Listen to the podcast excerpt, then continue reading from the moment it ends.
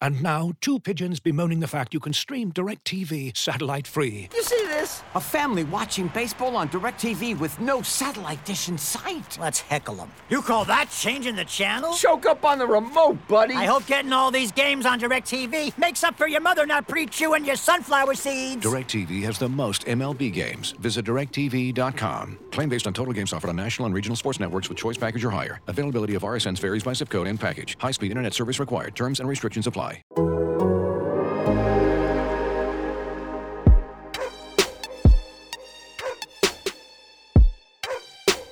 This is the Civilized Barking Podcast with Zac Jackson.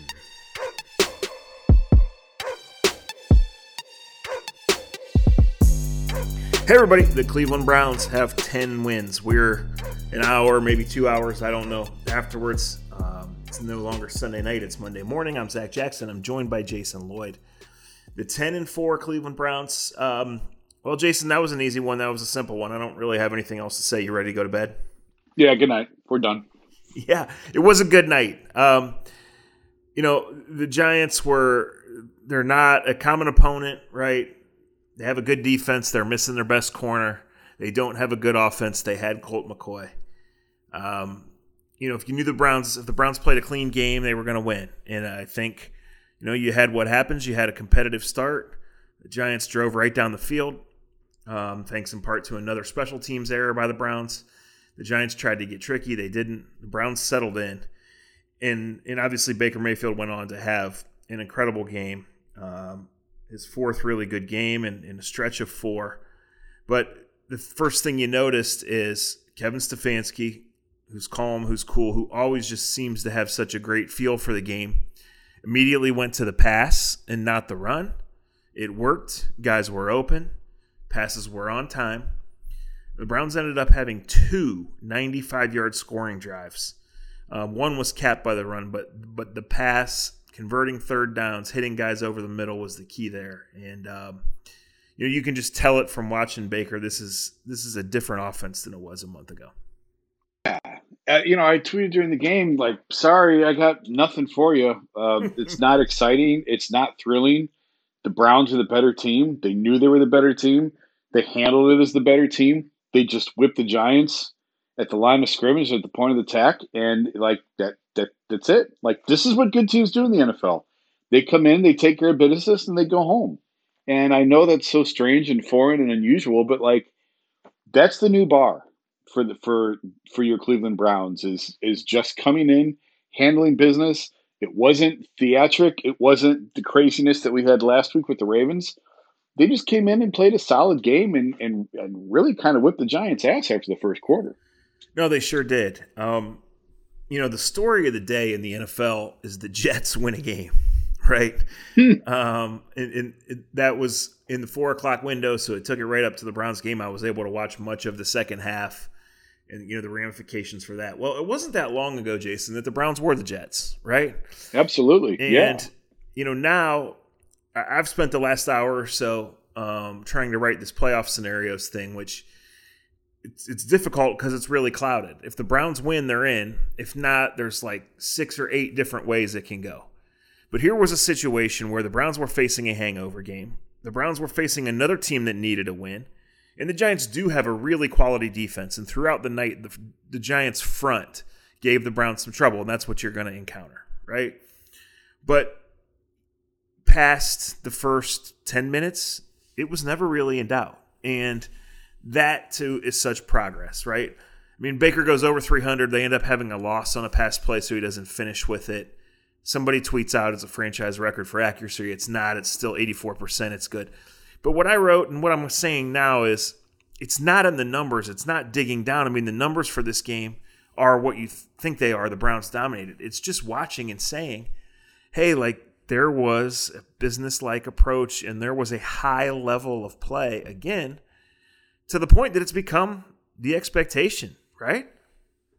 Yeah, absolutely. I'm I you know, I was starting to dig in the numbers before we recorded this. Since the bye, and I, I feel like that I feel like the Raiders game, maybe I'm putting too much on this, but I feel like the Raiders game kind of revealed to Stefanski and Baker I, I think it was an important step in their relationship. I just think that week off, and I, I'm, I'm looking at the numbers now. Since the bye, Baker's sixth in quarterback rating. Like I, you could knock me over with a feather right now because I knew that his numbers were good the last four weeks. But you know, you go all the way back to the bye week, and, and that game was trash. And it, the weather played a factor and whatever else. But that that was a trash game for the Browns going into the bye. And I remember thinking, boy, it's a good thing they beat the Bengals because otherwise they'd be riding a three game losing streak into the bye, and it would be here we go again, and it's the same old Browns. And but it, but it's not. And and coming out of that you know the, the, the play action has really kind of spiked. And i was i was looking over the numbers and i just feel like we have 14 games now. And of course i tried asking kevin this and of course he didn't answer it after the game because kevin didn't answer anything. But you know how much better do these guys know each other than they did in august? How much better of a feel does kevin have of baker and what he needs and where to put him because that's the only way to really explain this it, the, the the spike in the play action plays from the first half of the season, to the second half is significant. And Baker just looks so much more comfortable.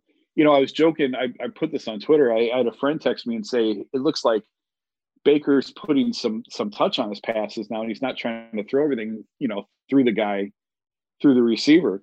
And I said this is Ricky Vaughn in Major League Two, where he's got the skull glasses back on and the leather jacket back on. Like this is Ricky Baker. He's back. And I don't know where the hell he went last year and the first few games this year, but this is the guy that the Browns thought they were getting. This is the development that, that we thought we would build off of in year one. It's back now. I contributed a lot to kind of the growth between Kevin and Baker and kind of knowing. I bet you Baker now knows what's coming before the play call even comes in. I bet you he has a pretty good idea of that. Uh, and it just you you just have this symbiotic relationship of, of, these two guys who are growing together, who are getting to know each other, and the benefit or the, the proof is in the numbers. Yeah, um, you know, Stefanski's Mr. Cool, right? And, and, of course, he's wearing the mask, and, and we don't really know him because he's only been here for 11 months, and that's as long as most guys stay, right? It's been a pandemic. But you, you get the point that, you know, just from watching him, following him, that he doesn't get too high or low, right? That you're right. Like, there is a plan, and of course you don't play by the chart. You don't there's never a straight line in a football game, right? But like he he pretty much goes on to the next play. Well, that's not Baker.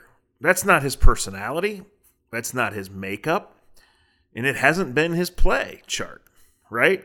Or his play period. Um, that's great. That's a great point. Yeah, that's a great you point. know, so yeah, like do I think Baker seems a little more mature and a little calmer with things. And sure, and it's easy to do that when, you know, you're finally winning. But I just think whether you're one of those people that digs into the coach's film or not, right?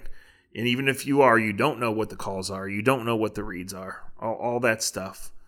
You, you just see organic growth in body language and in the coach giving him opportunities, right? and and just the way they're going about their business. So playing well at the right time is a total cliche, but it's how you win in sports. It's how seasons become special and magical in in how you separate yourself, right? And so we don't know where the Browns are going to end up. Um, we don't know how this stretch will be looked upon. Hell, four weeks from now, let alone three years from now as, as this thing continues to evolve. But there is without a doubt, and by multiple measures, growth in this offense, confidence from this quarterback, and doors being opened up by this coach and quarterback that simply weren't open or they weren't even trying to knock on a month ago. Is, is that a fair way to say it? Yeah, I think so. And I want to stay on this for one for one more second. And I don't mean to put you on the spot, and but and but you you understand the stuff. I've told you a million times. You understand this so much better. The the boot stuff makes sense to me. He's a little bit smaller, move the pocket, get him out where you can see, get him on the run. That makes sense. But that seems to be, and tell me if I'm wrong. We didn't see a whole lot of that. The play action seems to be replacing the boot in a lot of this offense. And tell me why play action is so important to Baker and why his numbers are so much. There's some plays where he sells it a lot a lot better than he does. There's times where he's not really carrying it out and he's not really and there's other times where you don't know where the ball is. He, he does it so well. why do you think that is so much more important to this offense right now? Because I always thought like rolling them out and getting them on the run was going to be was the key to success. In the last few weeks, and tell me if I'm wrong, I don't feel like that's been the case. I feel like it's been the play action. Yeah, it certainly wasn't tonight. And Jason, a lot of it just comes down to first the coverage, and second where you're trying to go with the ball. So the Giants sit back in zone a lot more than the previous two teams that they played, right? And then you look at the Giants and the Ravens, they watched those bootlegs and the play action, and they watched how the Titans just had no clue. And Baker got out of the pocket and did whatever he wanted. So that's what they're trying to take away. So I, I just think tonight they knew they had a good matchup with Higgins specifically. Um, you know, since Jarvis has gotten healthier, he hasn't found a matchup he doesn't like, right? So a lot of that comes down to situation. And, and also tonight, they weren't running it real well. I mean, Chubb finally broke through, right? Yeah, but yeah. it seems like from the numbers that Kareem Hunt is not or was not 100%. Um, they lose, you know, they didn't have their starting guard and a really good one. They lose their second string guard on the second play of the game and they have to go to a rookie who's never been there. So I think it's it was just situationally of when you're really running it downhill at people or when Chubb is murdering on those cutbacks and the safeties yeah. and linebackers have to come to that, then then the play action is there. So that that is the thing. I mean, th- this this is the perfect marriage. Um, and again, we, you don't know how long those last of of system of Baker's skill set and of what the Browns are good at. And and that's what's so important that weeks t- games 10 through 14 it's been totally different than it was before. But as as for how those things evolve, it just comes down to these things. And honestly, if we were sitting here with Kevin Stefanski bullshitting about things and talking about whatever, I mean, I would just say like you know, I, am sarcastic and I think I know what I'm talking about. And oftentimes I do, and many times I don't. But so many coaches and so many systems of watching this team for so long, I would sit there and say, oh my God, this has no chance. But when this offense breaks the huddle, I say, I don't know where this ball is going. And lately, when it leaves Baker's hands, I just think it's going to a guy in an orange helmet. And that is so, so, so different from the past. Looking for an assist with your credit card but can't get a hold of anyone? Luckily, with 24 7 US based live customer service from Discover, everyone has the option to talk to a real person anytime, day or night. Yep, you heard that right. You can talk to a real human in customer service at any time. Sounds like a real game changer if you ask us.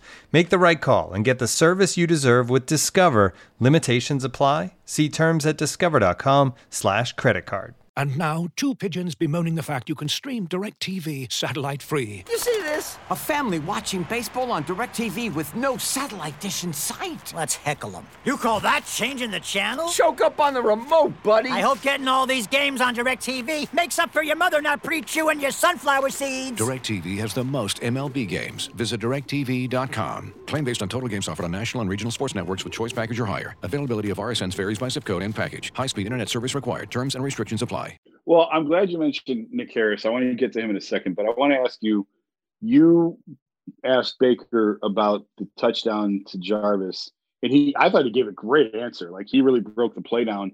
Why did you ask him about that and just and walk through that that touchdown and, and tell us what, well, what he said he saw?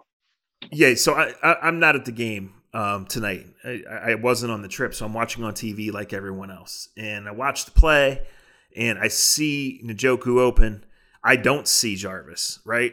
Then on the replay, you get the back angle and, and you see um, that Jarvis is not necessarily open, but it's well placed. It's it's a great catch. It's probably a better pass than catch, but I, I just wanted to see him, um, you know, take me through that because I, I'm trying to learn on this offense of you know where where they're supposed to go and why. Like sometimes when I am at the games, Jason, I sit there and I see the designs on the screen passes or on some of the routes, and I just think to myself, "Oh my God, that's that's beautiful." Right.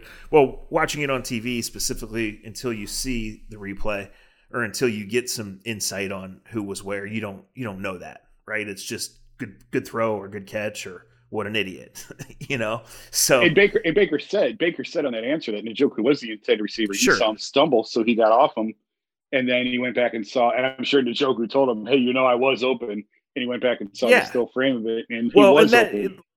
look, and this is the whole this is the whole rub with Baker, and this is part of his progress.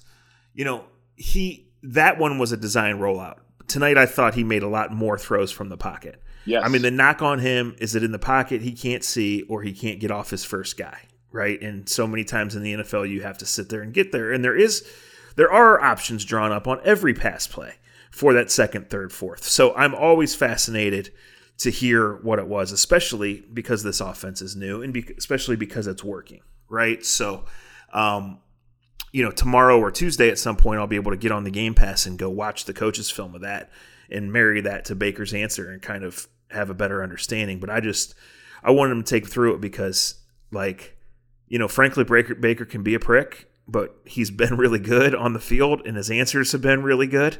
And I just had a feeling that that would be a great football answer that would show up in stories and podcasts. And, and I think I guessed right on that. So, um, yeah, you know, that's he's I, I just I guess what I'm saying is until I actually go watch it, I can't go in, into any more more detail. But I thought I agree with you. I thought that was a great answer. Yeah, and actually, I did pull it up. It's already they actually already have the coaches film up, and I did pull it up, and I was watching. I went back and watched that play, and he's exactly right.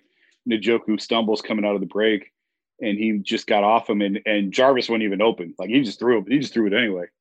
And great throw, great catch, great play.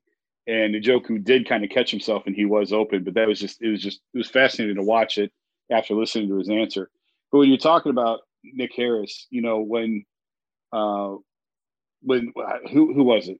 Who's the backup that, that got hurt that fell down? Chris Hubbard got hurt, yeah. Buckled his knee. Yeah, yeah, yeah. Hubbard. When Hubbard goes down, I'm thinking, oh my god. And I think you even tweeted. I'm like, well, who's next on the depth chart? I don't even know. Yeah. At that point, Wyatt Teller's out, Hubbard's out. So Nick Harris comes in, and I thought he was great. He gave up the sack to Dexter Lawrence early on. He got beat off the snap and just kind of got out muscled. But other than that, I thought he hung in there for a rookie getting thrown into it in his first real live action. Uh, I thought he handled himself really well for being like you know the third, fourth tack, uh, fourth lineman on the depth chart. I can't recall the last time the Browns had that type of depth on the offensive line that you know you get this far down and you can throw a rookie in there who handles it. And listen, you know, one game does not make a career, but it sure has to make you feel good on Andrew Berry and, and just another notch in his belt from from what they got out of that draft class last year. Well, first, I, I want to go back real quick and say I'm no Kevin Stefanski, but if I was on the headset for one time, I would tell Baker just throw it to Jarvis and not to Njoku, regardless of who's covering who. That's that's always good. Um, That's good career advice. but yeah, like, like look, the Browns at full strength are a great offensive line, and the three games that Teller missed, they were the three lowest rushing outputs. Now a lot goes into that. You know, one of them was the game that Baker went nuts and threw for 400 on the Bengals, so they, you know, just the, the shape of that game, right? But Yep. yeah, Yep. you said it. I mean, for they drafted Nick Harris because he's smart and because they they thought they trusted him. He did have some position versatility in his background. Um, and frankly, I've sat and said all year, how are you going to take a backup center in the fifth round when this defensive personnel is not up to snuff? Well, you know, we don't know what's up with Chris Hubbard. He tweeted that he's okay. I, I don't know what that means. I mean, Stefanski made it sound like he needs an MRI or further uh, testing on Monday. You know, we assume from the vibe of last week that Teller's out at least one more game. So, yeah, uh, you need guys to step up. And, and that is the thing, man. It, in this league, it is so hard to make a run and keep your guys and to stay ready and to stay ahead of the teams that see. Like we we talked about abusing the Titans on the rollouts, so the other two teams are blitzing off the edge to take away the rollouts. Of course, right? It's always that that cat and mouse game. But for a guy who really had had no action and none at guard because he played center all training camp because Tretter was out, to go in Yeah. and you know to hold up. I mean, look. If you picture the Browns losing to the Giants tonight, I mean, it, it really was going to take a lot of things. But one of them would have been the Giants have a really nice defensive line. The Browns don't have their whole offensive line. And if they get themselves in bad spots with a turnover, with penalties, with whatever, well, they didn't. They stayed ahead. They drove it 95 yards. And on the second one, they got two penalties in the red zone and they still scored. And they scored with Nick Chubb, who had an otherwise quiet night. pounding it right ahead, right where the rookie's playing guard. So, so yeah, like, and I'll go back to, uh, and I will never get an answer from Stefanski, Andrew Berry, or anyone else. You wonder if they wish they'd have done something more with this defense at the trade deadline, knowing that they were going to get this version of Baker in November and December, right? Because because you you don't know. I mean, it looks like they're laying the foundation for a run of sustained success here. You don't know, but you know right now, Jason, that in a game where a hangover would have been understandable, where the other team needed to win, right, and where you you weren't at full strength and had to play a rookie except for two plays, like those are things that in the past would be, we'd be writing about right now at 1.30 in the morning. This is why the Browns lost. Instead, we're saying the Browns are 10 and 4. It was clinical, it was calculated, and like your whole expectation when they roll out to the field has changed. You just hit on something that I want to noodle on for a minute. Do you think that do you think that the do you think that Kevin Stefanski and Andrew Berry and Paul DePodesta are surprised by how much better they've gotten as fast as they've gotten there these last however many weeks. Oh, you know, the way you word that is real interesting. Do I think in what I bet hundreds of dollars on are they surprised that the Browns are 10 and 4? Yes. Are they surprised how much better they've gotten since, say, the bye week, since that's a good landmark?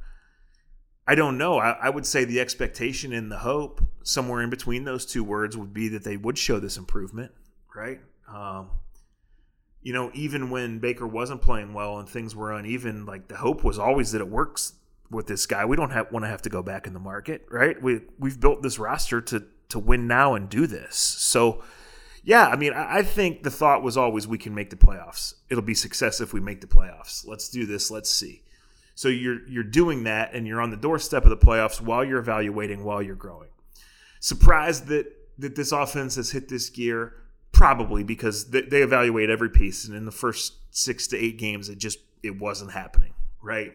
Um, satisfaction, no, because you still lost to the Ravens. Right? satisfaction, no, because even though it's 92% or something according to 538, you haven't clinched. You have another road game next week that's suddenly a hell of a lot more complicated than it was. Although it may be as good that the Jets finally won a game, right? But yeah, like big picture, what they're watching when Andrew Berry at seven o'clock on Monday morning sits there with the people that he trusts in the personnel department and they watch the film. Yeah, I mean, I, I think they're super encouraged by the growth, and I think you know they're talking about it in different terms, and they know what the plays are, and they certainly know more football than you and I do. But I sit there and think that they're talking about um, obvious things that the offense is doing that it wasn't able to do for various reasons, not just on the quarterback or not just on it being new, um, as recently as five, six weeks ago. So, so yeah, so I, I think pleasantly surprised to an extent is a fair way to answer that. Because I don't think they haven't made any win now moves. Like all the guys that they signed in free agency were even the one year deal guys. I mean, correct me if I'm wrong. They were all kind of young guys who could be around for a while. Like they haven't made any moves of win now. And I feel like that's going to change. And, uh, you know, you mentioned the trade deadline. That could have been a good spot to maybe add one of those guys to burn a pick and bring a linebacker in, bring secondary help in. And going forward, I think it's going to be more win now type moves. Is that you understand what I'm saying? Does that make sense? Yeah, yeah, no, and listen, and it's fair to talk about because like Sheldon Richardson gets hurt tonight. We, we don't know. Stefanski says the X-rays are negative. It was a neck injury. He he got kind of his neck snapped back. He either hit someone's shoulder or knee while he was diving to make a tackle. Right. Um, like you got to have him for one to really win. You got to have a dominant defensive line, and like he's going to be thirty next year. He's under contract for twelve point some million. Larry Ogunjobi doesn't have a contract for next year. Olivier Vernon doesn't have a contract for next year. Right now, they got nobody behind them. So it is fair to talk about all these big picture things, right? Um, it makes this more special. Right now, this is special because the Browns used to be the Jets. We've established that. Because the Browns yeah. have not played in a playoff game since 18 Januaries ago, right? But, like, you just never know what it's going to be. And if you can get a group where, where the offense is grooving and you got guys like Myles and Denzel that, that can make game and seizing and franchise changing plays on defense if the ball comes their way or they put themselves in the neighborhood of the ball is maybe more like it, then hell yeah, you enjoy it, appreciate it, and go for it and, and see what happens. I mean, Jason, I will not be the least bit surprised if in wild card weekend the Browns give up 45 points and get drubbed. And I will also not be the least bit surprised if on wild card weekend they don't unleash both running backs and then the play action game and score 45 and advance to the second round. I, I, I will not be surprised by either one. As you've probably heard by now, we've teamed up with BetMGM this season. We'll be using BetMGM lines to make all of our picks, and we'll have special offers for our listeners each week. If you haven't signed up for BetMGM yet, use bonus code The Athletic, and you'll get a one-year subscription to The Athletic, plus up to a $1,500 first bet offer on your first wager with BetMGM. Here's how it works. Download the BetMGM app and sign up using bonus code The Athletic. Make your first deposit of at least $10. Place your first bet on any game and claim your voucher for a one year subscription to The Athletic. See BetMGM.com for terms. U.S. promotional offers not available in D.C., Mississippi, New York, Nevada, Ontario, or Puerto Rico. Gambling problem? Call 1 800 Gambler. Available in the U.S. Call 877 8 HOPE NY or text HOPE NY 467 369 in New York. Call 1 800 NEXT STEP in Arizona. 1 800 327 5050 in Massachusetts. 1 800 BETS OFF in Iowa. 1 800 270 7117 for confidential help in Michigan. 1 800 981 0023 in Puerto Rico. First bet offer for new customers only in partnership with Kansas Crossing Casino and Hotel. Don't forget, if you haven't signed up for BetMGM yet, use bonus code The Athletic, and you'll get a one-year subscription to The Athletic, plus up to a $1,500 first bet offer on your first wager.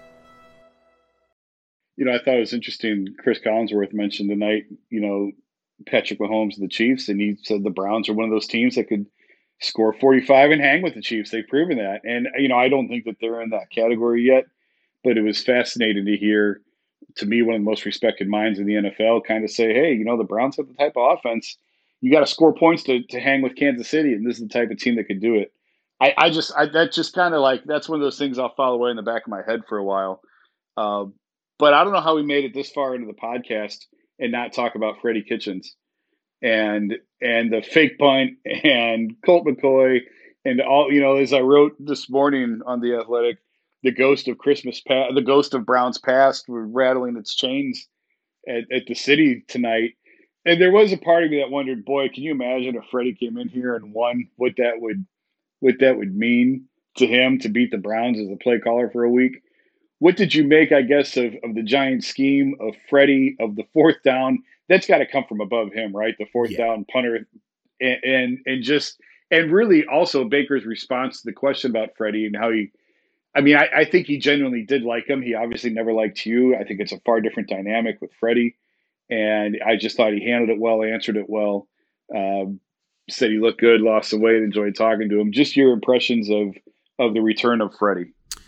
Yeah, I mean, I know I tweeted about it. First, you're right. The, the, this, those decisions are made above his head, and I know I tweeted about it taking a shot at Freddie because that's just what the cool kids do, and I've trying to be a cool kid. That's all. Um, you know that's puzzling. It, so I'm just guilty. I mean, Jason, that's so puzzling. Not only because we have hindsight and it didn't work and it looked like a wreck from the start, but I'll just tell you, all of those plays, anything that involves a fake punt, a fake field goal, the swinging gate, any of that, you put that in and you work on it, and it's based on something you see in how the other team lines up or who they run on and off the field for a fourth down, right?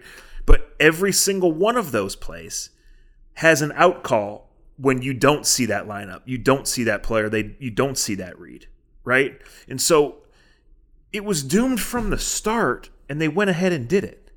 And like if you want to say go ahead and we we knew that we were going to be offensively challenged tonight and getting 3 on the first drive of the game wasn't going to do anything for us.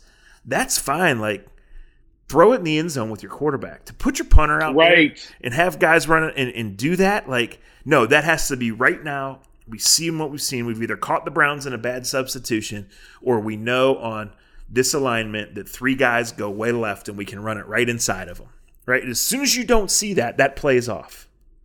And like, you know, it, this is interesting because you can't win these arguments. Well, you can never win any argument on Twitter, right? But like, I see later in the game, someone says, well, if the Giants would have just kicked the field goal then, they'd still be down three scores. And I get that. However, like you have to know your team. That's why no chart developed by no nerd anywhere is ever foolproof. Because there's something to be said for the Giants saying from the start, hey, we know we can't score, and like all we want to do is be down one score in the fourth quarter. And then if something crazy happens, or then if one of our defensive tackles can swipe Baker and he doesn't see it, then we can win the game. Right? So, yeah, I mean, I don't have much to say on Freddie. I, am the same way. I liked Freddie as a person. I cringed a lot of Sundays last year. He was a non-factor tonight because the Browns were just so buttoned up and so dominant for two and a half, three, three and a half quarters of that game that Colt and Freddie, and with exception of two plays, Dion Lewis. I mean, those are just faceless, nameless guys, right? They play for the Giants, who were clearly the inferior team tonight and the Browns handled their business. How I know we're going longer than we probably normally do on a game that I didn't think we'd spend a whole lot of time on, but how concerned should people be over Myles Garrett? He's tweeting after the game, "F COVID." I was telling one of our editors, you know, I was watching text text his first game back, and like four snaps into the game, he had his hands on his hips, and I told Chris Sproul, editor, I'm like, this ain't good with Myles. Like he doesn't have his wind, and I could just see him taking snaps off. And that's not a criticism. That's a, this guy can hardly breathe. And then he would kind of he'd take like five plays off, and then he'd explode on one, and he'd get to the quarterback. This was a couple weeks ago. He's still obviously struggling. So let's. I mean, can we chalk up the Jets as a win next week? Would you sit him for the for the finale to try and get him well and rested? I know this isn't a normal. This isn't a muscle injury, right? and who knows where he's going to be seven days from now.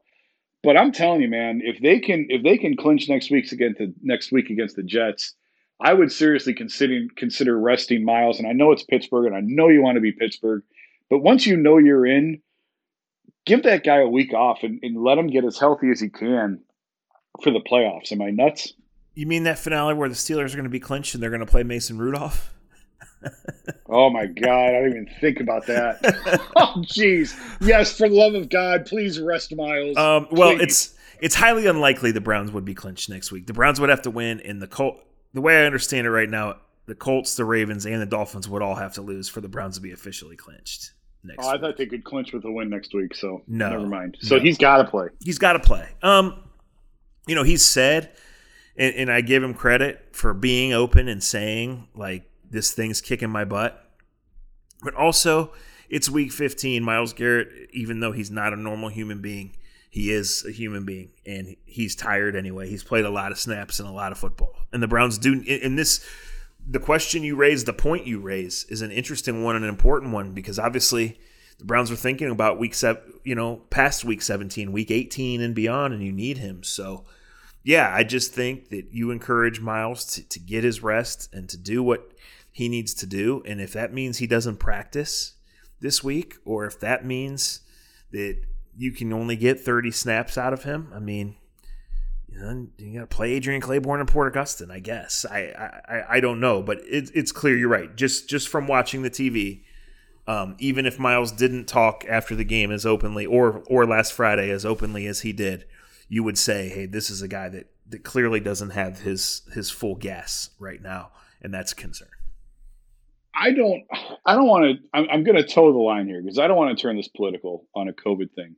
But there is a part of me that and and I'm I've been the guy all year saying play play play we have to figure this out. We can't stop life forever. But there is a part of me that's watching this man struggle to breathe, having coughing fits in the locker room. Part of me kind of is like, what are we doing here? Like, yeah, this man, why why is he out there? He's already taught. He's one of the most physically fit freak human beings you will ever meet. He's a specimen unto himself. And if, if we know that COVID affects everybody differently, but if he's really still battling to this point, what are we doing here?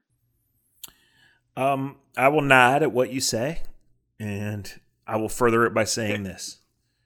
In the next 10 days, we have Christmas and we have New Year's Eve and we have a bunch of 25 year old guys who have a lot of fame and a lot of money and we're in the middle of this pandemic playing a season a magical season by any measure and we know that one contact means five days out, and one positive test means two games out. We've seen that, right?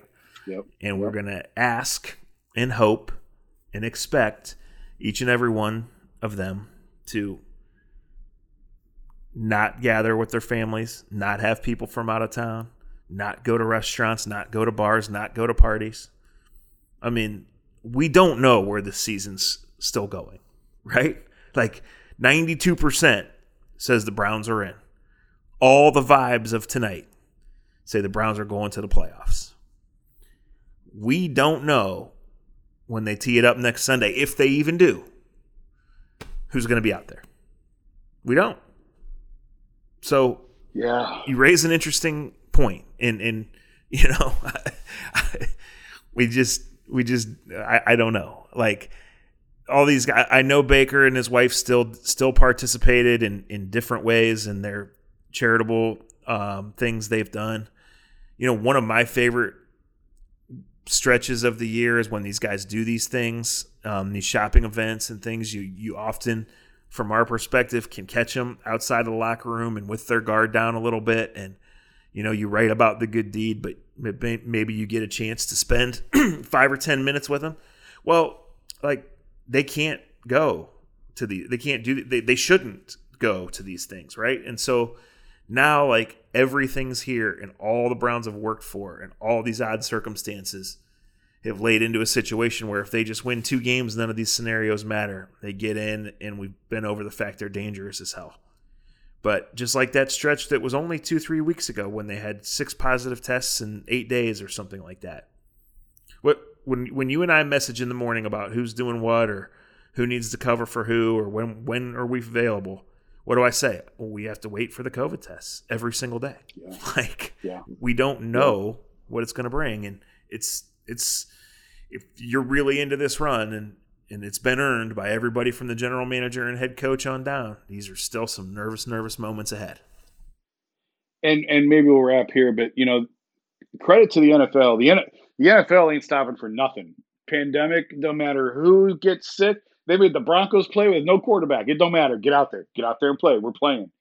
But credit to the league because I remember you and I like almost laughing in April saying the Browns think they're going to have a season. The NFL thinks it's going to play. Ha ha ha. You know, baseball. Baseball had that outbreak with the Marlins the first weekend of games, and we're sitting looking at each other going, "How are these guys going to bleed, spit, and sweat all over each other?" There's no way. There's no way this is going to work. And by God, they got here. And you're right. We don't know what the next two weeks hold. We don't know who's going to get sick for the playoffs. We don't know who's going to be available and who's not tomorrow, let alone three weeks from now. But they made it. And credit to them. Uh, nobody thought they could make it without a bubble. Nobody. Nobody thought any of these sports leagues could go off without a bubble. And it's been bumpy and it's been ugly. And they made the Broncos play without a quarterback. But by God, we made it. We were going to Yeah. make it to the end of the season one way or the other. And, Well- and I just think the NFL deserves some credit for that. Yeah, and we'll get out of here on this note. Shout out to really one of the unsung heroes of the team and of the league, JC Tretter. Plays at a super high level, plays his ass off. Occasionally misses practice, but never misses a game, never misses a snap. Right? In the meantime, his wife is pregnant and he's the NFLPA president, dealing hundreds of people a day on various issues. Some of them minor, I guess, but all tied to the show going on, right? And the playoffs being two weeks away. And for him to have stayed his locked in, been as good as he's been on the field, been a super important piece. No quarterback takes off without a center that he trusts, right? And that trusts him. Um, and done all that. I mean, that's it's damn impressive. And like I said, I just hope every every morning when we get finally to nine thirty or ten, and there hasn't been a COVID test or a text from the Browns that practice is canceled today or or whatever, it's great. I exhale. Like I've said many times, I've talked to people around the league and they say we hate every morning. You know, so this is different. Um, but ten wins is different. it sure is. Ninety-two percent chance to go to the playoffs. It sure is, and more nervous but exciting moments ahead. Because winning, you're in. Um, turn a ball over, maybe you're not. Right? They didn't tonight. They were sharp. They were awesome. Um, go to bed happy, Cleveland. We'll talk to you soon.